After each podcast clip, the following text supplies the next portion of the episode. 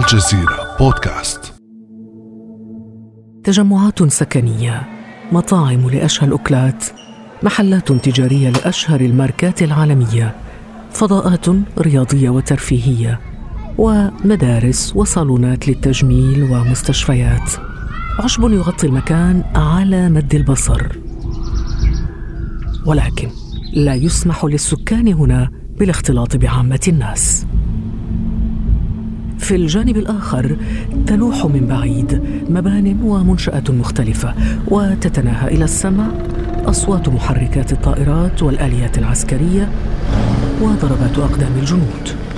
إنها واحدة من بين ألف قاعدة عسكرية للولايات المتحدة الأمريكية، التي تمتلك خمسة وتسعين بالمئة من القواعد العسكرية الأجنبية في العالم.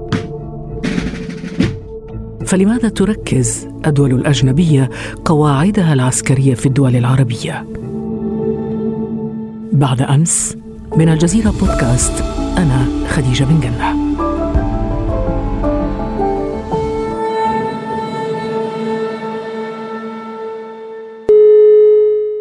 نرحب معنا في هذه الحلقة بالخبير العسكري والمحلل السياسي العميد إلياس حنا من بيروت. أهلا بك سعادة العميد. صباح الخير سيد العميد. لو بدأنا بقصة تركيز وإقامة قواعد عسكرية أجنبية في المنطقة العربية تحديدا، كيف ومتى بدأت؟ الحديث عن القواعد الأجنبية وليس الأمريكية بالتحديد هي تعود إلى القرن السادس عشر، إلى القرن السابع عشر الثامن عشر. عندما نتحدث عن المنطقة العربية نتحدث عن منطقة يقال عنها عبر التاريخ بالإنجليزية الشتر بيلت، يعني هي منطقة التواصل، منطقة اللقاء بين الشرق والغرب. الهدف دائما أن يكون هناك موطئ قدم. في العصر الحديث أتى النفط ليكون جزء أساسي من هذه اللعبة، يعني أصبحت منطقة ذات أهمية جيوسياسية، حتى حصل الصراع عليها. في الكويت هناك قاعدة عسكرية، في الإمارات، بالبحرين، بعمان، بقطر. والأهم إذا أخذنا على سبيل المثال المثلث أو ما يسمى الممرات البحرية، السويس، المندب، وهرمز، في هذه المنطقة يقول الخبراء أن اللعبة الجيوسياسية في القرن الواحد وعشرين ستكون في المحيط الهندي. من هنا نرى الاهتمام الشرق، يعني الصين وصعود الصين، اليابان، اهتمام بهذه المنطقة وبقاء الأمريكيين في هذه المنطقة. من هنا تعود هذه الأهمية. يعني أنت ذكرت عدد من الدول مثل الصين، مثل روسيا، مثل اليابان وغيرها، ولكن الحقيقة تقول أنه الولايات المتحدة الأمريكية تبقى هي تمتلك خمسة وتسعين بالمئة من القواعد العسكرية الأجنبية في العالم وفي المنطقة العربية أيضا. يعني هذا المونوبول الأمريكي على القواعد العسكرية الأمريكية، شو تفسيره؟ عندما نتحدث عن أمريكا نتحدث عن دولة لديها حاجزين، ومن الماء المحيط الأطلسي والمحيط الهادي. وهنا قال جورج واشنطن أن الولايات المتحدة الأمريكية بدون قوة بحرية لا تساوي شيئا، يعني الامتداد الأمريكي هو امتداد بحري بامتياز. اليوم هناك بدء بتحول ميزان القوى بالعالم، صعود الصين، تراجع أمريكا إلى حد ما، ونحن في مرحلة تحول بالنظام العالمي. إذن شكل الصراعات والحروب تغير. يعني هل تعتقد أنه هناك فعلا حاجة إلى تركيز هذه القواعد العسكرية إذا كانت الجيوش قادرة على إصابة أهدافها حتى على بعد آلاف الكيلومترات في دقائق قليلة؟ صحيح، ولكن اليوم نتحدث عن نوع جديد من الحروب. بدأ هذا الأمر مع الرئيس كينيدي عندما قال أنه لا، نحن لن نقاتل مباشرة، سنبني جيوش من نوع آخر، القوات الخاصة والرينجرز كما يقال. وهذا الأمر لا يحتم أن يكون هناك قواعد عسكرية كبيرة جدا مكلفة.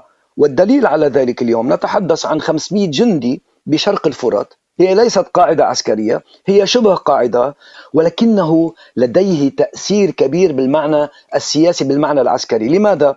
لأن هؤلاء الخمسمائة جندي هناك من يحميهم بقاعدة عسكرية موجودة بإنجرليك بتركيا على سبيل المثال، هناك قاعدة موجودة بإيطاليا، هناك حاملة طائرات موجودة على الأرض. لكن كيف ومتى تتغير مهام القواعد العسكرية؟ أنت بمرحلة انتقال من نظام عالمي قديم إلى نظام عالمي جديد، وبالتالي مهمة القاعدة سوف تتبدل، الاستراتيجيات العسكرية ستتبدل تباعا. يعني نتحدث اليوم على سبيل المثال أيضا عن سوبرسونيك سلاح، الصاروخ العابر والسريع سوبرسونيك، يعني سرعة صوت أكثر من خمسة عشر أو عشرين مرة. فإذن هذه التعديلات تحتم تغييراً بالتواجد. العميد إلياس حنا، خلينا نحكي عن التوزيع الجغرافي لوجود هذه القواعد في المنطقة العربية غير دول الخليج. نتحدث عن مثلا العراق، مصر، ربما دول المغرب العربي. بالعراق م-م. ليس هناك من قاعدة عسكرية أساسية. يجب أيضا أن نأخذ التاريخ لنقول م-م. أنه بلاد الهلال الخصيب هي البلاد اللا استقرار المستمر عبر التاريخ. يعني الأمريكي دخل بمئة وأربعين ألف جندي بعد احتلال العراق بالألفين وثلاثة، وكانت الخسائر كبيرة. أخذ هذه الدرس وبدأ أن يكون لديه قواعد عسكرية بسيطة قادرة على الانسحاب بسرعة، ولكن لديها مهمة مؤقتة. م- هذا ما يحصل في العراق. نعم، في, في الحرب على العراق آه يعني استخدمت قواعد من خارج العراق لإدارة حرب غزو العراق. نتحدث عن المحيط الهندي، من قاعدة دييغو غارسيا كانت الطائرات البي اثنين وخمسين تنطلق لتقصف في العراق. يعني هذا الأمر تبدل، وهذا يثبت ما قلته آنفا، أنه عند كل مرحلة لديها الخصائص. يجب أن يكون هناك ليونة كبيرة وفلكسبيليتي. ممكن في الوقت القريب أن تبدل الولايات المتحدة الأمريكية وجودها. بدأنا نرى تواجد روسي، يعني زيارة الرئيس بوتين إلى المملكة العربية السعودية، هذا أمر يدل أنه هو يسعى إلى القدرة على المشاركة والمساهمة. الرئيس بوتين ذهب أيضا إلى أفريقيا. يعني روسيا أصلا موجودة في منطقة القرن الإفريقي، لديها قواعد هناك. لديها قواعد، ولكن يجب أن نعرف أن روسيا هي دولة قارية. قوة جيشها في البر، قوة جيشها في السلاح المضاد للطائرات، قوة جيشها في الدبابة إذا صح، وهذا ما أثبتته الحرب العالمية الثانية. عندما نتحدث عن أمريكا نتحدث عن دولة بحرية، يعني لا يمكن ميزان القوى البحرية، لا يمكن أن تقارن روسيا بالولايات المتحدة الأمريكية. ست خديجة، حتى بسوريا الوجود العسكري الروسي هو لا يقارب أربعة آلاف وخمسة آلاف، ولكن الروسي استثمر الاستثمار القليل في سوريا، وبالتالي أصبح المدير الأساسي في المنطقة، لأنه الوحيد الذي يتحدث مع إسرائيل، مع تركيا، مع سوريا، ومع الولايات المتحدة الأمريكية. فإذن هو القوة المديرة. في سياق الحديث عن سوريا جنرال إلياس حنا، الحديث كله يجري عن القواعد العسكرية الأجنبية المعلنة التي يعرفها الناس، لكن هناك تسريبات حول وجود قواعد عسكرية أجنبية ولكن سرية غير معلنة. فهناك على ارتفاع عشرات الأقدام تظهر من الجو صور لطرق صغيرة بشكل متناسق توحي بأن المنطقة تضم مطاراً صغيراً يقع في شمال سوريا، تحديداً في منطقة رملان. ويقول معهد ستراتفور للتحليلات الأمنية إن المطار كان يستخدم مهبطاً للطائرات الزراعية. كان طول مدرج المطار آنذاك سبعمائة متر، لكن المعهد نشر صوراً حديثة أظهرت تمدده إلى كيلومتر وثلاثمائة متر. وتحول وفق تصريح ناشط سوري لصحيفة التايمز الأمريكية إلى مهبط للمروحيات الأمريكية ومركز قيادة لهم. جنرال إلياس حنا، إذن ما حقيقة وجود قواعد عسكرية أجنبية سرية ليست معلنة في الدول العربية؟ أنا سأبدأ من مكان آخر لأعرف ماذا تعني القاعدة السرية، لأنه القاعدة العسكرية دائما هي رسالة مباشرة تعكس قدرة وأهداف دولة معينة في منطقة معينة. يعني الولايات المتحدة الأمريكية اليوم إذا انسحبت من البحرين هي تعلن تغيير بالسياسة والاستراتيجية بالمرحلة القادمة. إسرائيل على سبيل المثال بإريتريا لديها قاعدة سرية تراقب حركة البحر أو الملاحة والحركة العسكرية في البحر الأحمر. تحدثت عن الرميلان، الموقع لقاعدة الرميلان هو شمال شرق سوريا، هو قريب من المقطع المثلث بين تركيا والعراق وسوريا، يعني له هدف السيطرة على هذا الممر، السيطرة على الحدود مع العراق. يجب أن نتحدث عن النفط أيضا، يعني اليوم هو الرميلان قريب من النفط. أما عندما نتحدث عن قواعد سرية قالها بعظمة لسانه الرئيس ترامب عندما أتى إلى العراق، عندما قال نحن موجودون في العراق لمراقبة ماذا تفعل إيران. And one of the reasons I want to keep it is because I want to be looking a little bit at Iran. All I want to do. فإذن القاعدة السرية عادة إذا كانت سرية لا يتم الحديث عنها علنا، تكون لأهداف تنصت، جمع معلومات أو تنفيذ مهمات مؤقتة لفترة مؤقتة. إذن إذا غابت المصالح المشتركة تغيب القواعد العسكرية، ليس كذلك؟ بالتأكيد المصلحة مشتركة. أعطي مثل بسيط، أنه كانت قاعدة عسكرية مهمة بالمملكة العربية السعودية، تم سحب هذه القاعدة وإلغائها بعد حادثة ضرب الأرامكو. لاحظنا أن هناك عودة أمريكية إلى هذه المنطقة. يعني اليوم منذ ما بعد الحرب العالمية الثانية والاتفاق الأمريكي السعودي، الحماية مقابل النفط. أعطيك مثل بسيط عن المصالح. اليوم عندما بدأت الولايات المتحدة الأمريكية تستخرج النفط الصخري والغاز الصخري، أمريكا أصبحت منتجة للنفط. ولنقول أنه ما قاله الرئيس ترامب أنه إذا أرادوا الحماية منا عليهم أن يدفعوا فليدفعوا. Saudi Arabia at my request has agreed to pay us for everything we're doing and we appreciate that.